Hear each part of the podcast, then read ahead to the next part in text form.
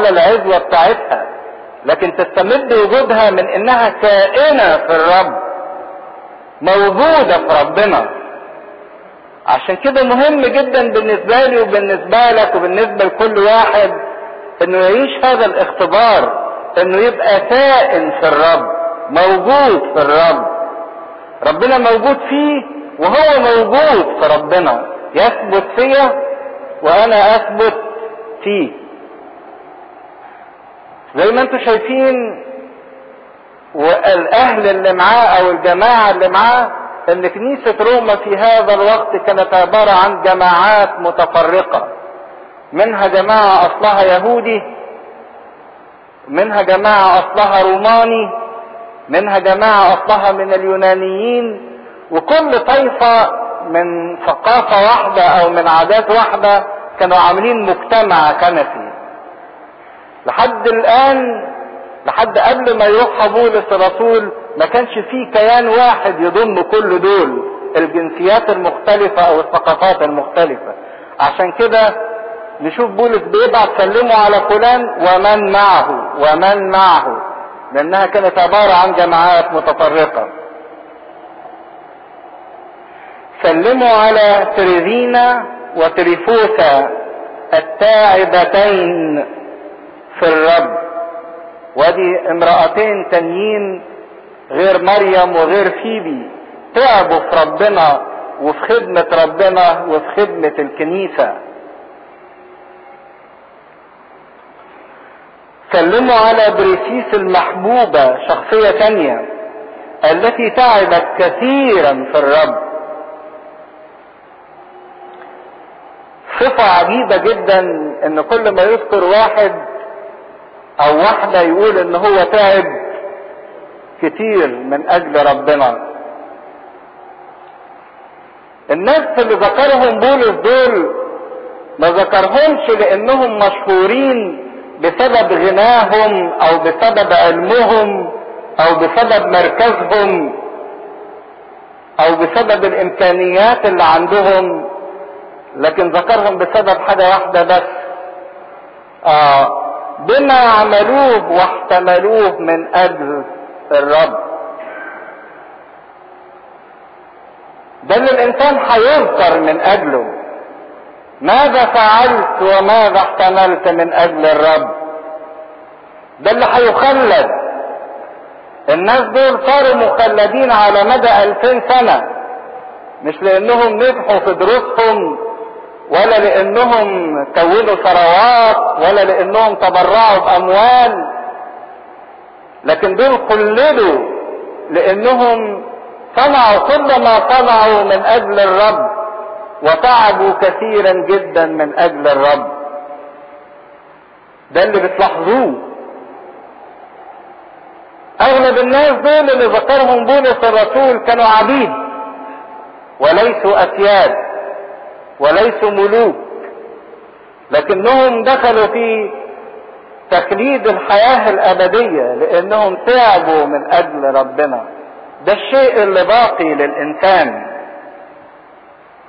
رغم إن بولس ما راحش روما لكن اتعرف على الشخصيات دي كتيرة. إزاي؟ ده يورينا حاجة مهمة جدا إن المسيحيين الأوائل كانوا كثير التجوال بيتنقلوا من مكان لمكان. فبولس اتقابل مع الناس دي زي أكيلا وبرسكيلا اتقابل معاهم مرة في كورنثوس ومرة في أفسس. ده يورينا إن المسيحية الأولى كانت مسيحية نشطة متحركة. الكرازة كانوا بيقولوا يصنعوا خير ويبشروا باسم الرب. عشان كده بالرغم إنه ما راحش روما لحد دلوقتي ولا مرة لكن كان يعرف ناس كتيرة جدا من الموجودين في روما. سلموا على روفس روفس المختار في الرب وعلى أمه أمي. وروفس ده شخصية جميلة جدا سماه روفس الإيه؟ المختار. عارفين مين ابوه أبو روفس ده ده هو سمعان القيروان اللي شال الصليب ورا المسيح. لو في إنجيل مرقس إصحاح 15 يقول كده وكان رجلا قيروانيا اسمه سمعان أبو ألكسندرس وروفوس. شفنا إن سمعان القيرواني شال الصليب في البداية قد يكون متذمرا متذكرا من السخرية لأنهم يسخروه ليحمل الصليب وراءه. لكن نشوف إن شلت الصليب ورا المسيح دي بالرغم من إنها كانت بالسخرية إلا إنها أثمرت إن سمعان يؤمن وأولاده الاثنين وزوجته. بل إن بولس الرسول يقول على أمه التي هي أمي. لأن بولس حرم من الأمومة لما قبل المسيح وطرد من طرسوس. لكن وجد أمهات كثيرة جدا يحتضنونه. فعشان كده يتكلم بالمشاعر الرقيقة دهيت قدام أو عن أمه التي هي أمي. بعض الناس كانت بتظن إن بولس الرسول إنسان مشاعره ناشفة. لأنه يعني بتاع آلام وجهاد وصعوبات ومخاطر. يعني إنسان ناشف ملوش مشاعر. لكن في واقع الأمر إن اصحاح 16 ده من روميا يورينا إن بولس ده كان يفيض رقة ومشاعر. تجاه الكل تجاه الأخ والأخت والأم. لأن بعض الناس بتفتكر إن اللي يعيش مع ربنا لازم يبقى متجمد أو متبلد المشاعر اطلاقا. زي ما أنتم شايفين بولس يفيض بهذه الرقة. سلموا على أسينكريتس فليغون هرماس بتروباس وهرميس وعلى الإخوة الذين معهم. إخوة الذين معهم يعني دول طائفة تانية ودول كانوا بيمثلوا المجموعة اليونانية. سلموا على فيلولوغس وجوليا ونيريوس وأخته أولمباس وعلى جميع القديسين الذين معهم مجموعة كمان. سلموا بعضكم على بعض بقبلة مقدسة.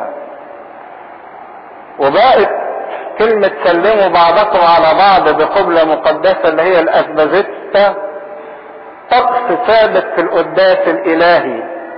إن الكاهن ما يقدرش يبتدي صلاة التقديس إلا لما الشعب كله يقبل بعضيه. يعني إيه يقبل بعضيه إنك ما تقدرش تدخل لجسد ودم المسيح إلا إذا كنت عايش حياة المحبة بينك وبين إخواتك. إلا إذا كنت عايش حياة الوحدة تشعر بما يشعرون وتتألم بما يتألمون وتفرح بما يفرحون. ما تقدرش تخش جسد ودم ربنا إلا إذا كان في سلام بينك وبين إخواتك. حب وحدانية سلام كل ده بتعمله القبلة عشان كده القبلة المقدسة دي كانت من أيام الكنيسة الأولى وما زالت على مدى عشرين قرن من الزمن. كطقس في لتورجية العبادة الجماعية اللي بتبقى في الكنيسة. بل اللي فيكم راح أحد الأديرة أو الأديرة كلها وسط تلاقي إن حتى الآباء الرهبان ما ينصرفوش بعد ما يصلوا التسبيحة بتاعتهم إلا لما يقبلوا بعضهم بعض. لأن دي علامة المسيحية هي علامة الحب. كنائس المسيح تسلم عليكم. وهنا كنائس المسيح اللي هي موجودة في كل الأماكن اللي بشر فيها بولس من أول اليونان لكورنثوس لتسالونيكي لفيليبي لغلاطيا لكنائس آسيا الصغرى كلها. وبعدين فجأة بيقطع الحديث ويبتدي يدي بعض التحذيرات. يقطع موضوع السلامات والتحيات ويحذر من نقط خطيرة جدا. أطلب إليكم أيها الإخوة أن تلاحظوا الذين يصنعون الشقاقات والعثرات خلافا للتعليم. خدوا بالكم الناس اللي عايزة تشق الكنيسة واللي عايزة تعثر بعضها بعض خلاف لتعليم المحبة اللي قايمة عليه الكنيسة. التي تعلمتموه واعرضوا عنهم. ابعدوا عنهم. لأن مثل هؤلاء لا يخدمون ربنا يسوع المسيح بل بطونهم. وكلمة بطونهم هنا دي أسوأ تعبير عن الذات. بيخدموا بطونهم يعني بيخدموا ذواتهم. طالبين مجد أنفسهم مش من مجد ربنا يسوع المسيح. بالكلام الطيب والأقوال الحسنة يخدعون قلوب السلماء. السلماء يعني البسطاء اللي ما عندهمش حكمة كافية. لأن طاعتكم ذاعت إلى الجميع. الطاعة بتاعتكم خبرها وصل لكل مكان. فأفرح أنا بكم وأريد أن تكونوا حكماء للخير وبسطاء للشر. فجاءت سلسلة التحذيرات دي يقطع بيها السلام والتحيات لأن الكلمة اللي قبل كده على طول كانت قبلوا بعضكم بعضا. تعني وحدة وسلام ووحدانية قائمة على المودة الأخوية. لكن اللي بيهدد الوحدانية واللي بيهدد المحبة الأخوية هي الانشقاقات والإيه؟ والعثرات. إذا كانت الكنيسة عايزة تحتفظ بالوحدانية وبالمحبة وبالسلام فينبغي أن ترفض الانشقاقات والعثرات. ما تدهاش فرصة. لأن أول ما الانشقاق بيخش جوه الكنيسة والعثرة تدخل جوه الكنيسة تتفتت الوحدانية وتفقد المحبة. عشان كده كأنه عايز يقول للكنيسة خليكي مهتمية وصاحية بوحدانيتك وبسلامتك. تقول لي معنى كده؟ طب ما انت كنت لسه من إصحاحين بتقول اقبل الآخر في إيه؟ في فكره. في فرق بين الاختلاف والانشقاق. قد نختلف مع بعض في الفكر والآراء في الأمور الجانبية مش الأمور الجوهرية الأساسية. لكن حتى اختلافنا ينبغي أن لا يصنع انشقاق أو عثرة للآخر. علشان نظل محتفظين بوحدانية الكنيسة وبالمحبة السائدة في الكنيسة. أن تكونوا حكماء للخير بسطاء للشر. عندكم حكمة في فعل الخير وتدبير لفعل الخير. بسطاء في الشر بسيط يعني سمبل أو بيور نقي. تبقى بسيط أداء الشر. بلا ميل للشر. تبقى بسيط تجاه الشر. ما تقابلش الشر بالشر أو بعقد أكتر أو تعقد الموضوع أكتر. لكن خليك بسيط تجاه الشر. طب منين نجيب تلك القوة يقوم يحط دعاء جميل جدا يتغطى يتخطى كل مقاطر الانشقاقات وكل مقاطر العثرات. إيه هو الدعاء ده بقى؟ وإله السلام فيسحق الشيطان تحت أرجلكم سريعا. هيسحق الشيطان تحت أرجلكم سريعا.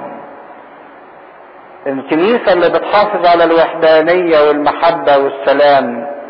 إله السلام نفسه فيسحق الشيطان اللي بيصنع هذه الانشقاقات والعثرات ويحط تحت أرجلها. عشان كده الوعد بتاع أبواب الجحيم لن تقوى عليها ما زال يتقرب من إله السلام. نعمة ربنا يسوع المسيح معكم. آمين. وبيسلمهم في الآخر إلى نعمة ربنا العاملة معه. بيسلمهم لتلك النعمة الغزيرة العطية المجانية الجميلة الفائقة. شفنا الجزء الأول من الإصحاح 16 بيتكلم عن تحيات بيرسلها بولس الرسول لمجموعة المؤمنين اللي موجودين في روميا.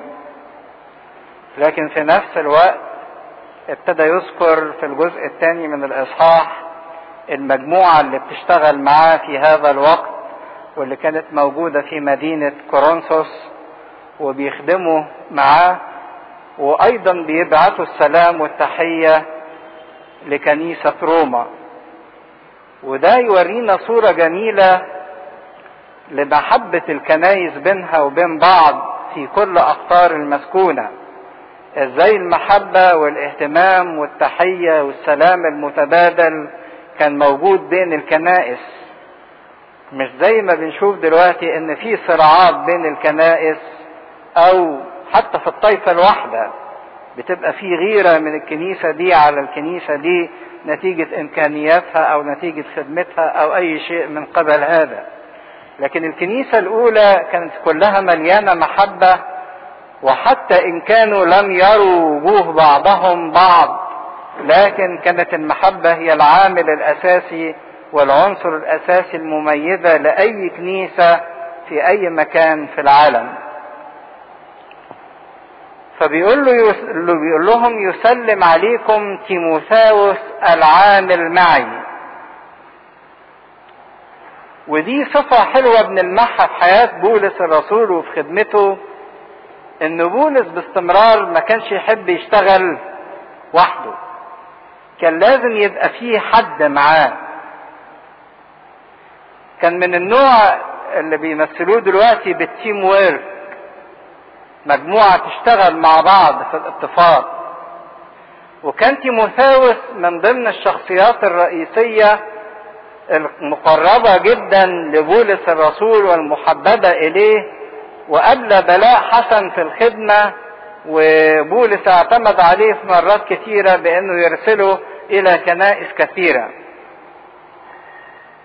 ولوكيوس وياسون وسوسيباتورس انسبائي انسبائي زي ما قلنا بمعنى أقربائي يعني من نفس جنسي من اليهود. أنا تريتيوس كاتب هذه الرسالة. أسلم عليكم في الرب.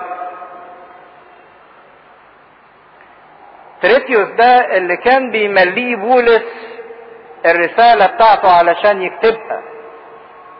كاتب الرسالة يعني مش هو اللي مؤلف الرسالة لكن هو اللي ملاه بولس الرسالة علشان يكتبها لأن زي ما إحنا عارفين من رسالة غلطية إن بولس كانت عينيه تعبانة. وكان علشان يكتب لازم يكتب خط كبير أو بحروف كبيرة. فكان بيستعين بأحد الأشخاص أو بأي شخص من الأشخاص عشان يكتب له الكلام اللي هو بيملهوله فكان في هذا الوقت معاه في كورنثوس شخصية اسمها ترتيوس كتب هذه الرسالة. ومن شدة تأثره بأسلوب بولس الرسول انطبع فيه أسلوب بولس الرسول. ترتيوس وهو بيكتب قال أنا كاتب هذه الرسالة بسلم عليكم فين؟ في الرب. استلم نفس الكلمة اللي عمال يكررها بولس طوال الإيه؟ الإصحاح. يعني فكر بولس انطبع فيه. عشان كده تريتيوس ده كان شخصية رائعة جدا. لما كتب الرسالة ما كانش بيرص حرف جنب حرف أو يرص كلمة جنب كلمة بيكتبها.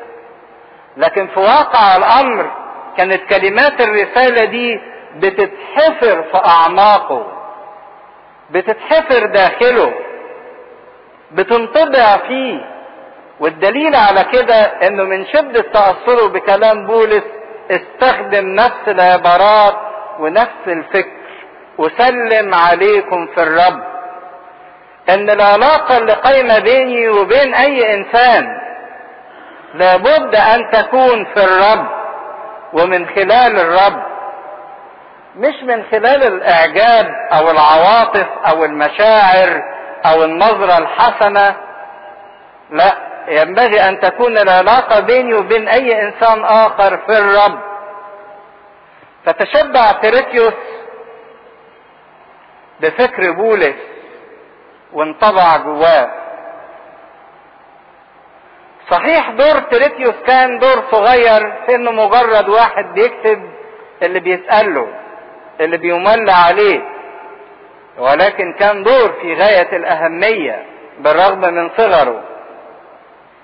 أي واحد يجي يقرأ دلوقتي رسالة روميا على طول ذهنه يروح لمين لما يقرأ رسالة روميا؟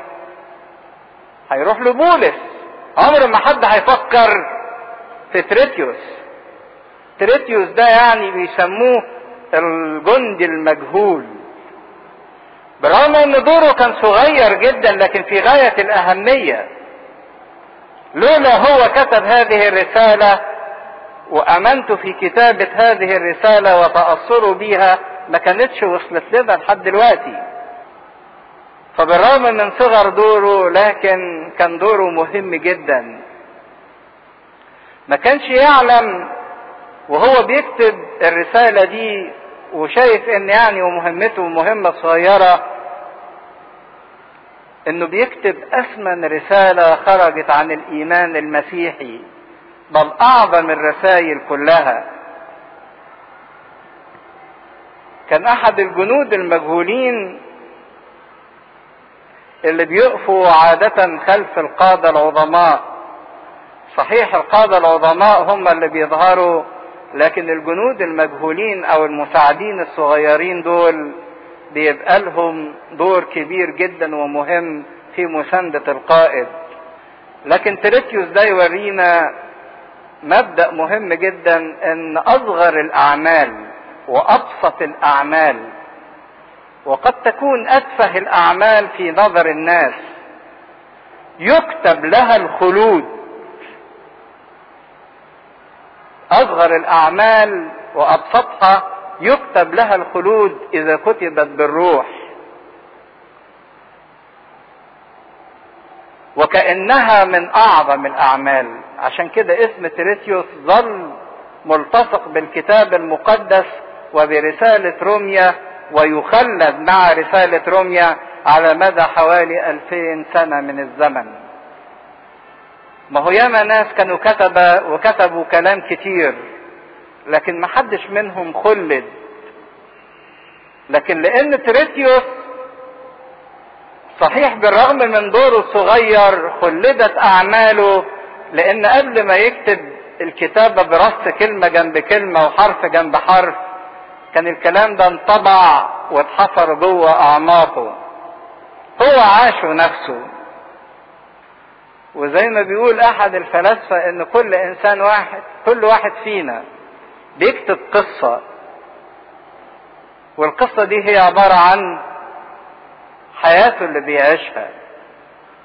لكن يا ترى القصة اللي أنا بكتبها واللي أنت بتكتبها واللي أنت بتكتبيها سيقدر لها الخلود ولا ستطوى في عالم النسيان. تريتيوس ده اسمه خلد لأنه اشترك مع بولس في كتابة هذه الرسالة. يسلم عليكم غايوس مضيفي ومضيف الكنيسة كلها. تعبير لطيف قوي عن شخصية أخرى. غايوس ده أضاف بولس الرسول في مدينة كورنثوس. ومش أضاف بولس الرسول فقط لكن كمان حول بيته إلى كنيسة. عشان كده اسمه أيضا خلد. غايس مضيفي ومضيف الكنيسة كلها. وكان في شخصيات كتيرة شفناها بتستضيف الكنيسة في بيوتها. لأن الكنائس كمبنى زي ما إحنا شايفينها دلوقتي لم تعرف إلا من القرن الثالث.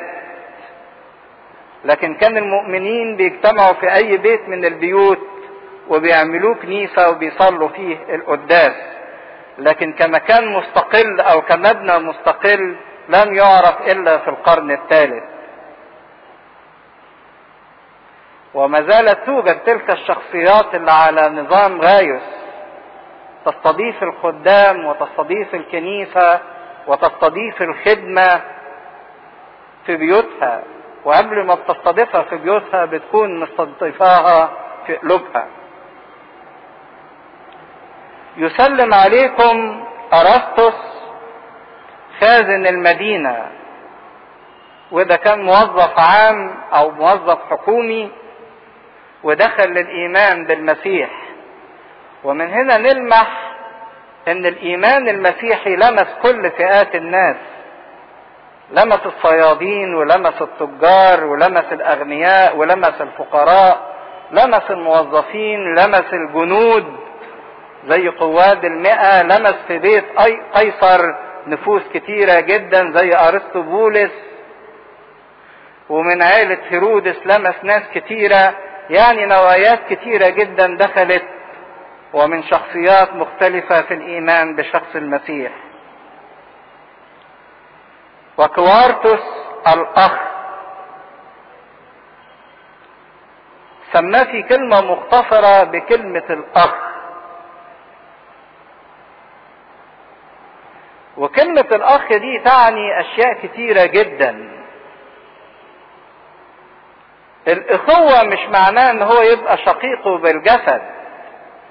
لكن الأخ تعني الأخ في المسيح وصفات الأخ اللي في المسيح تعني الحب والحب الباذل الذي يعطي بلا حدود والذي يصر بالبذل وبالعطاء والتضحية دي الإخوة اللي كانت معروفة في المسيحية الأولى إخوة تبذل وتضحي وتحب محبة عميقة جدا للغاية. في قصة لطيفة. واحد رأى شاب صغير طالع جبل عشان يوصل بيته في أعلى الجبل وشايل على كتفه أخوه الأعرج اللي ما بيعرفش يمشي. وكان الولد دهوت أو الشاب ده ياخد أخوه كل يوم ينزله ويطلعه عشان يوديه المدرسة ويرجعه. والولد تقيل. وهو صاعد بيه طريق شاق وصعب جدا. والجبل بيبقى فيه ارتفاعات ومنحدرات وطبيعة وعرة.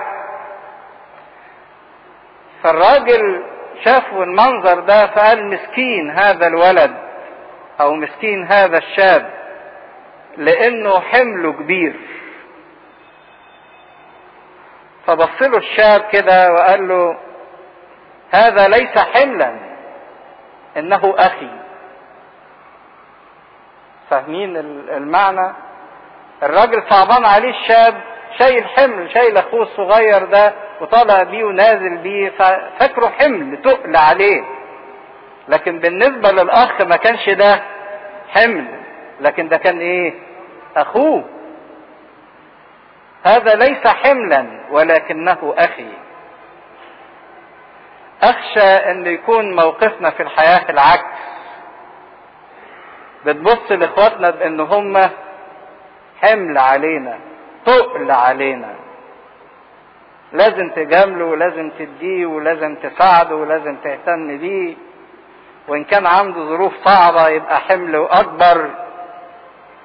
لكن النفس اللي بتحب أو اللي تعرف معنى الإخوة الحقيقية ما تبصش للأخ بأنه حمل. لكن تبص للأخ إنه أخي. فبولس وصفه بهذا الوصف إنه كوارتس الأخ. كم يحتاج العالم في هذا الوقت إلى هذه الأخوة؟ والأخوة دي ما هياش شيء هين أو بسيط. لكن في واقع الأمر هو أمر مكلف جدا جدا. إنك تعيش الإخوة ده هيكلفك كتير. ولابد إن يكون عندك استعداد إنك تضحي وتبذل من أجل هذه الإخوة. صحيح في إخوة بائفة موجودة في العالم ومنتشرة. كل واحد بيقول على التاني أخوه. لكن يعني مجرد كلام مجرد إن هم يشوفوا بعض يبوسوا بعض ممكن. ده يعزم ده مرة وده يعزم ده مرة وخلاص لكن دي مش الإخوة الحقيقية. اتكلم عنها يعقوب الرسول في الرسالة بتاعته عن الإخوة الذائفة. بيقول من كان له معيشة هذا العالم يعني عنده إمكانيات هذا العالم. ونظر أخاه محتاجا وشاف إن أخوه محتاج. وأغلق احشائه أغلق احشائه يعني إيه؟ طنش. هو ممكن يبوسه لكن مش ممكن يطلع من جيبه يديله. فليست في هذا محبة الله. فهنا الأخوة الذائفة مش اللي بيهاجم أخوه أو اللي بيعادي أخوه أو اللي بيشتم أخوه أو اللي بيضايق أخوه لا ده اللي بيمنع الخير عن أخوه وهو في مقدوره أن يصنعه معه. دي أخطر. اللي يمنع الخير عن أخوه أصعب من حتى اللي بيهاجم أخوه. لأن الدرجة دي توصل لدي. نعمة ربنا يسوع المسيح مع جميعكم آمين. في الآخر بيسلمهم لعمل النعمة. نعمة ربنا دي اللي هي أعظم شيء في حياتنا وأغلى شيء في حياتنا. وبولس لما بيهديهم بيهديهم هذه النعمة. حتى إن الكنيسة في طقس الليتورجية القداس بتاعها لازم الكاهن يقول كده محبة الله الآب ونعمة الابن الوحيد وشركة وموهبة وعطية الروح القدس تكون مع جميعكم. دي عطية الله للإنسان نعمته. الهبة المجانية الجميلة الرائعة الغالية جدا. النعمة اللي تغفر والنعمة اللي تستر والنعمة اللي تحب والنعمة اللي تعطي والنعمة اللي تجدد والنعمة اللي تعزي والنعمة اللي تفرح. دي أغلى عطية الإنسان يقدر ياخدها من ربنا. نعمة ربنا مع جميعكم. أمين. وبعدين بيختم الرسالة بدعاء وبوعد جميل جدا للكنيسة. بيقدم لها صورة الله. صورة الله القادر. ده أجمل حاجة إن ربنا قادر. وربنا قادر على إيه؟ القادر أن يثبتكم. حسب إنجيلي والكرازة بيسوع المسيح. يثبتكم حسب إنجيلي. وهل بولس الرسول كان ليه إنجيل مخصوص؟ يقصد بيه إنجيل النعمة. إنجيل الإيمان بالمسيح خلوا من الأعمال ومن الناموس ومن السبت ومن الختان. خلوا من كل عوايد اليهود. حسب إعلان السر الذي كان مكتوما في الأزمنة الأزلية كان في سر مجهول على الإنسان. هو إن الله يقبل جميع الناس الأمم واليهود. في العهد القديم كان المعروف والمعلن أن الله لليهود فقط. ومحدش يقدر يكتشف سر سر النعمة والخلاص المجاني إلا لما ظهر المسيح. وعلى فكرة الحياة مع المسيح سر. مش كل واحد صام وصلى ومش كل واحد جه الكنيسة ومش كل واحد اتعمد أو دخل الكنيسة يستطيع أن يعرف هذا السر. الحياة مع المسيح فيها سر معين. اللي اختبر المسيح وعاش في شركة مع المسيح ينكشف ليه هذا السر. أنا ما أقدرش أقوله لك لكن أنت تقدر تكتشفه لما تعيش مع المسيح. عشان كده تبص تلاقوا ياما ناس بتيجي الكنيسة وتخرج والسر ده ما زال غامض. لسه هي زي ما هي. لكن في ناس تيجي الكنيسة وينكشف لها هذا السر فيتغير كيانها وحياتها تفرح وتتهلل. سر مكتوم منذ الأزمنة الأبدية لكن لا يعلن إلا للنفس التي تشتاق. والنفس التي تطلب الاختبار. سر نعمة ربنا المجاني سر قبول الله لكل إنسان. قبول الله لأشد الخطاه خطية. ده سر. كيف يقبل الله الخاطي؟ اللي هو عبارة عن كمية من النجاسة والشهوات والآثام اللي كل الناس بتحتقره حتى هو بيحتقر نفسه. لكن هذا الإنسان مقبول عند الله. آه لو عرف الخاطي اللي بيصر على خطيته ما له عند المسيح من محبة. ما كانش يستمر في خطيته. لكن للأسف كل الناس اللي مصرة على خطاياها هي نتيجة إنها مش عارفة إنها محبوبة. مش شايفة. لكن آه لو اختبر وعرف. حسب إعلان هذا السر المسيح اعلنه للبشرية إن الله محبة. وليس لأحد حب أعظم من هذا أن يضع نفسه من أجل احبائه كان مكتوما في الأزمنة الأزلية ولكن ظهر الآن واعلن به جميع الأمم.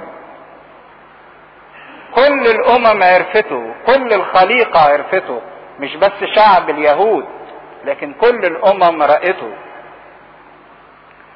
عشان كده القادر أن يثبتنا. يثبتنا بمعنى يقوينا ويقومنا. يقومنا بمعنى يصلح كل عيب فينا. مش يثبتنا في نفس الحالة بتاعتنا لا ده يقوينا ويصلحنا علشان نبقى ثابتين فيه. وعشان نظل أمناء متمتعين بهذا السر الذي أعلن وأعلن به جميع الأمم بالكتب النبوية حسب أمر الإله الأزلي. كان هذا السر لمحت عنه الكتب النبوية في نبوات الأنبياء وفي المزامير وفي العهد القديم وفي التوراة لكن ما كانش اليهود فاهمينه. لكن لما جه المسيح افتكروا العبارة اللي قالها معلمنا لقوى لما ظهر لتلميذي عمواس فتح ذهنهم ليفهموا الكتب. المسيح بعد القيامة فتح ذهن الإيه؟ تلاميذ علشان يفهموا الكلام اللي كان مكتوب قبل كده. فالكتب النبوية ذكرت كل هذه الأسرار لكن ظلت مختومة مقفولة. لحد ما جه المسيح وفتح هذا السر لإطاعة الإيمان لله الحكيم وحده بيسوع المسيح. له المجد إلى الأبد أمين. وآخر صفة بيذكرها عن الله حكمة الله. تعرفين سيد المسيح يسمى أقنوم الإيه؟ الحكمة. لأن نرجع بذهننا كده في نص الرسالة لما قال ما أبعد أحكامه عن الفحص وطرقه عن الاستقصاء من عرف فكر الرب أو من صار له مشيرا. لأن منه وبه وله كل الإيه؟ الأشياء. حكمة الله في تدبير الخلاص وفي إعلان الخلاص وفي فداء الإنسان. ده محور رسالة روميا كل الأحداث اللي حصلت سواء في الأمم أو في شعب إسرائيل كان الله له حكمة من وراءها لكي ما يعلن نعمته للجميع. سواء للأمميين أو سواء لليهود. له المجد إلى الأبد أمين. وده كان الشعار اللي تملي بتختم به الكنيسة كل كلامها إن المجد لابد أن يعطى للسيد المسيح. صح 16 ده ورانا نماذج وحالات وشخصيات من الحب نادرة. شخصيات باذلة تعبت من أجل الرب ووضعت عنقها من أجل الخدمة. حب مذهل يفوق العقل لكن عاشوه الناس دول اللي ذكرهم بولس الرسول. فهو ملحمة من الحب سواء مشاعر متدفقة من القديس بولس ناحية أهل روما أو سواء الصفات اللي اتصف بها هؤلاء المؤمنين اللي كانوا في كنيسة روما سجل من التضحيات ومن التعب المقدس كلها مبنية على أساس كلمة في الرب إن دول تعبوا حبوا جهدوا على أساس في الرب مش على أساس العواطف أو إنهم اقتنعوا بفكرة أو يعني المشاعر أو الحماس أو الانفعال. لكن قدموا ملحمة من الحب والتضحية. لأن الناس دي عاشت قوة الفداء اللي تمتعت به من شخص المسيح. المسيح اللي وضع نفسه من اجلهم عرفوا الحقيقة دي وصدقوها واختبروها فهم كمان حطوا حياتهم من أجل المسيح. وهي دي العلاقة بين الله والإنسان الذي يؤمن. الفداء لما يملى حياة الإنسان ويتشبع بفكر الفداء ومحبة الله يتحول الفداء ومحبة الله إلى قول وفعل وعمل في حياة الإنسان يظهر. عشان كده الناس دي كانوا بيورونا نموذج حي وصورة حية الناس فعلا عاشت واختبرت الإيمان واختبرت الخلاص واختبرت التبرير واختبرت الفداء كل الحاجات اللي اتكلمت عنها رسالة روميا. كانوا بيتكلموا أو بيتكلم عنهم بولس من واقع حي صورة نطة للحياة الجديدة اللي انطبعت في شكل المسيحيين الأوائل. ما كانتش المسيحية مجرد شعارات وكلام لكن كانت حياة معاشة زي أكيلا وبرسكيلا ناس تانية من الرومان زي روفس ناس تانيين من اليونانيين كان فيهم العبيد وفيهم الأحرار فيهم الفقراء وفيهم الأغنياء فيهم المثقفين وفيهم محدودي الثقافة فيهم الرجال وفيهم النساء شخصيات مختلفة لكن صارت نماذج حية للناس اللي عاشوا ربنا فعلا وتمتعوا بعمله. عشان يورينا إن كل واحد فينا سواء كان رجل أو امرأة متعلم أو جاهل كبير ولا صغير عبد ولا حر غني ولا فقير يستطيع انه يقدم شهادة حية ناطقة لما يفعله المسيح من عمل في حياته. عشان محدش يقدر يتحجج ويقول أصل أنا إمكانياتي. روميا 16 بتورينا إن أي حد مهما كانت إمكانياته يستطيع أن يتمتع بعمل المسيح ويشهد لعمل المسيح. قدم لنا صورة جميلة للمرأة المسيحية الخادمة المحبة الممتلئة بروح القداسة وروح التعب في الرب. فيبي اللي حملت الرسالة من كنخاريا إلى روما. عشان كده بيختم وتسجل أيضا ويخلد اسم فيبي كتبت إلى أهل روميا من كورنثوس. على يد فيبي خادمة كنيسة كنخرية هي اللي شالت الرسالة وحملتها. يبقى بولس اللي ملى تيريتيوس اللي كتب فيبي اللي حملت الرسالة ووصلتها إلى أهل روميا. فحملت تلك الرسالة الروحية وأخذت هذا التكريم الفائق واعتراف بفضل المرأة ودورها في الخدمة في الكنيسة. وصارت مثال للنفس التي تتعب من أجل خدمة الرب.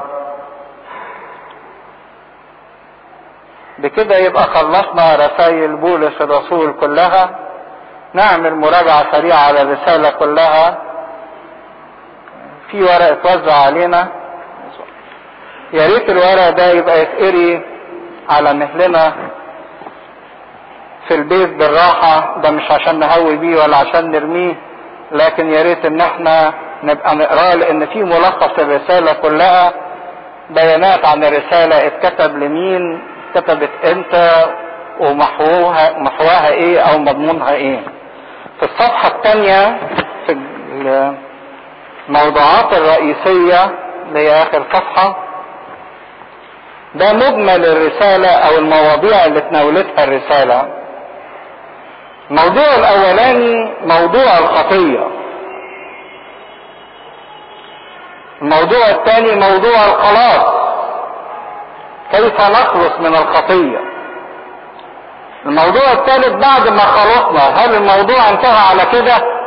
لا ده لازم إن إحنا ننمو.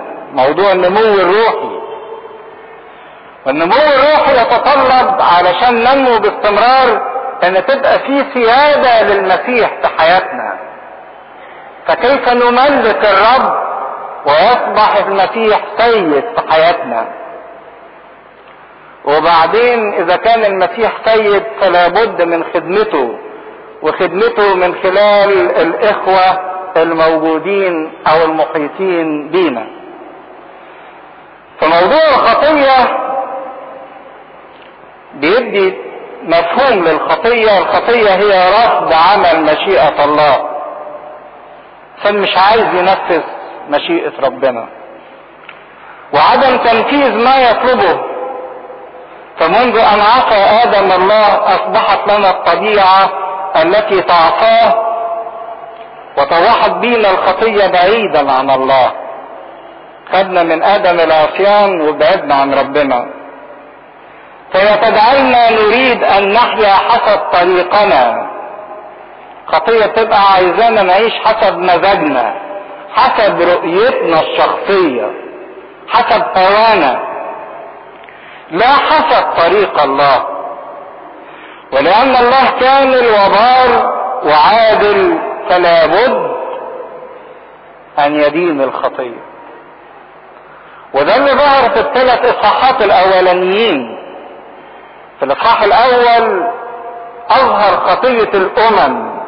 الناس اللي ما كانتش تعرف حاجة عن ربنا. إزاي عاشوا في الأرض فسادا. وفي الإصحاح الثاني أظهر خطية اليهود اللي كان ليهم علاقة بربنا. وفي الإصحاح الثالث قال إن الكل بقى تحت الإيه؟ الدينونة سواء كان يهود أو أمم. لأن الكل أخطأ.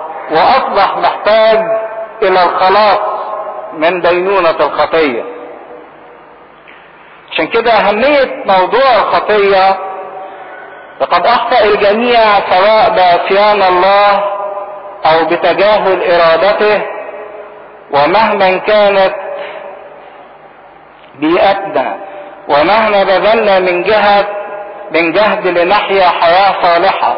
فلن نستطيع أن نكتسب الخلاص أو أن نمحو خطيتنا. مش بأعمال بنعملها نقدر إن إحنا نمحو الخطية. ولكن المسيح وحده هو الذي يخلصنا. وده اللي اعلنه في الاصحاحات أربعة وخمسة وستة إن المسيح جاء ليخلص الخطاة. يدينا البر اللي يغفر الخطية وينسى الخطية. فصح أربعة كلمنا على إن بر الله ده مشهود ليه من الأنبياء ومن الآباء زي إبراهيم. ومشهود ليه من الناموس. إن العهد القديم كله كان بيدور محوره إنه بيكلمنا إن في بر هيعلن للإنسان عشان يخلصه من الخطية. اصحاح خمسه ابتدى يكلمنا عن ثمار هذا التبرير. إذ قد تبررنا لنا سلام مع الله. أول حاجة سلام مع ربنا مصالحة تبني ميراث انسكاب الروح القدس. بركات كتيرة شفناها نتيجة هذا البر اللي نلناه. وكان نتيجة بر الله انه حررنا من الخطية الخطية لن تسودكم فيما بعد. وحررنا من الناموس ما بقيناش تحت الناموس لكن بقينا تحت النعمة ولما حررنا من الخطية ومن الناموس حررنا من الدينونة ما بقاش علينا دينونة. ده اللي تناوله في الإصحاحات حتى الإصحاح الثامن. وهو ده اللي بياخده في الموضوع الثاني اللي هو موضوع الخلاص. كيف نلنا هذا التبرير؟ خطيتنا تثبت أننا في حاجة إلى الغفران والتطهير مع أننا لا نستحق ذلك. إحنا محتاجين لكن ما نستحقش. فإن الله في رحمته مد يده إلينا بالمحبة والغفران. فهو الذي يهيئ أمامنا الطريق للخلاص. فقد تحمل المسيح بموته قصاص خطايانا. أهمية هذا الموضوع يا له من خبر طيب إن الله يخلصنا من خطيتنا. خبر حلو ومفرح لكن يا ترى اختبرته ولا حاسس بتقل الخطية لسه عليك؟ ولكن علينا أن نؤمن بالرب يسوع المسيح. إنه قد غفر لنا خطيتنا لكي ندخل في علاقة جديدة عجيبة مع الله. وهنا الإيمان كشرط أساسي لنوال التبرير ويمكن التك في الحتة دي على أبونا إبراهيم إن إبراهيم ما تبررش بالأعمال لكن تبرر بالإيه؟ بالإيمان. آمن إبراهيم بالله فحسب له برا بعد ما أخذت الخلاص لازم أنمو فيه وأكبر فيه. بقوة الله بتقديس المؤمنين أي يصبحون قديسين. عشان كده ابتدى يكلمنا في الإصحاحات التانية عن القداسة. مش بس تتغفر خطيتي لكن حياتي بتدخل إلى حياة القداسة. كلمة قديس يعني مكرس لله للصح. وهذا معناه الانفصال عن الخطية. واكتساب القدرة على الطاعة والتشبه بالمسيح ابقى زي المسيح. فكلما ننمو في علاقتنا بالمسيح يحررنا الروح القدس من مطالب الناموس ومن الخوف ومن الدينونة. أهمية النمو إذ نتحرر من سلطان الخطية ومطالب الناموس والخوف ومن عقاب الله نستطيع أن ننمو في علاقتنا بالمسيح بالاعتماد على الروح القدس والتسليم له ليعيننا لنستطيع أن نغلب الخطية والتجربة. وهنا عايز يقول إن سر النمو هو اللي بيخلينا ننمو الروح القدس. الروح القدس هو اللي بيغذينا. وشوفنا في اصحاح خمسة محبة الله انسكبت في قلوبنا بالروح القدس المعطى لنا. وبعدين في اصحاح 8 يتكلم باستفاضة عن الروح القدس. لم نأخذ روح الخوف للعبودية بل أخذنا روح التبني الذي به نصرخ يا أبا الآب. والروح نفسه يشفع فينا بأنات لا ينطق بها. في إصحاح تسعة وعشرة وحداشر اتكلم عن أكبر شيء يعطل الإنسان عن النمو في البر. وكان أكبر شيء هو عدم الإيمان وعدم الطاعة. وضرب بهذا مثل عن شعب إسرائيل. اصحاح تسعة اتكلم عن الله اختار شعب إسرائيل. وبعدين في عشرة ربنا رفض إسرائيل. رفض شعب إسرائيل نتيجة عدم الإيمان وعدم الطاعة. وفي إصحاح 11 تنبأ عن رجوع شعب إسرائيل مرة تانية للمسيح قبل نهاية العالم. وقال كده إن دي خطة الله. أغلق على الجميع في العصيان لكي يرحم الجميع. فسيادة الله الله يرعى شعبه ويعتني بهم في الماضي والحاضر والمستقبل. وطرق الله في معاملة شعبه هي عادلة دائمة. ولأن الله يهيمن على كل الخليقة فهو يستطيع أن يخلص كل من يطلب الخلاص. وده أعلنه بمنتهى الوضوح الله يريد أن جميع الناس يخلصون وإلى معرفة الحق يقبلون. أهمية الموضوع ده بناء على رحمة الله يستطيع اليهود والأمم على السواء أن يخلصوا. يعني كل واحد يستطيع أن ينال هذا الخلاص. فيجب علينا جميعا أن نتجاوب مع رحمته مع رحمته. ونقبل عطيته الكريمة عطية الغفران عشان تقبل الخلاص ما عليك إلا إنك تمد إيديك وتاخد وتقبل مش مطلوب منك حاجة غير إنك تقبل وتصدق لأن له السيادة المطلقة فلنملكه على قلوبنا. من أول إصحاح 12 لحد 16 اتكلم عن الجانب العملي في الرسالة. إذا كنت تمتعت بالغفران والتبرير والمصالحة والفداء والتبني والسلام وكل العطايا الحلوة دهيت طب إيه موقفي بقى من الله؟ إيه موقفي من الكنيسة؟ إيه موقفي من المجتمع اللي أنا عايش فيه إيه موقفي من السلطات اللي بتحكمني إيه موقفي من إخواتي واستفاض في هذا وقال موقفي من الله إن إحنا نقدم اجسادنا ذبيحة حية مرضية أمام الله.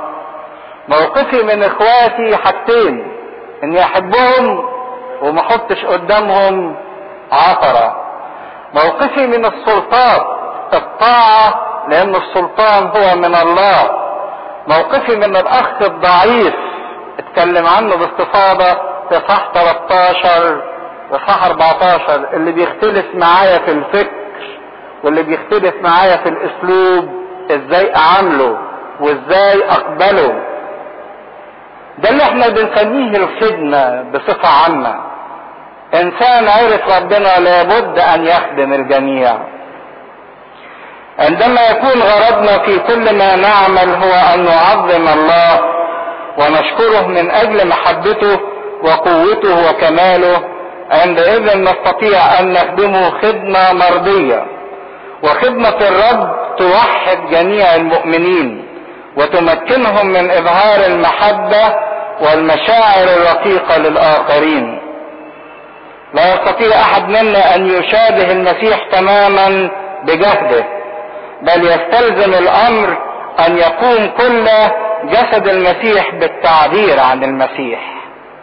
عشان نشبه المسيح لازم كل واحد فينا يقوم بدوره. وبناء المؤمنين بعضهم بعضا بكل نشاط وقوة يمكنهم أن يصيروا سيمفونية رائعة في خدمة الله. إن كل عمل بعمله يجب أن يكون هدفه البناء وليس الهدم. كل رأي بقوله كل تصرف كل فكر كل مشاعر يجب أن تكون هدفها البناء وليس الهدم في حد يحب يسأل حاجة في الرسالة؟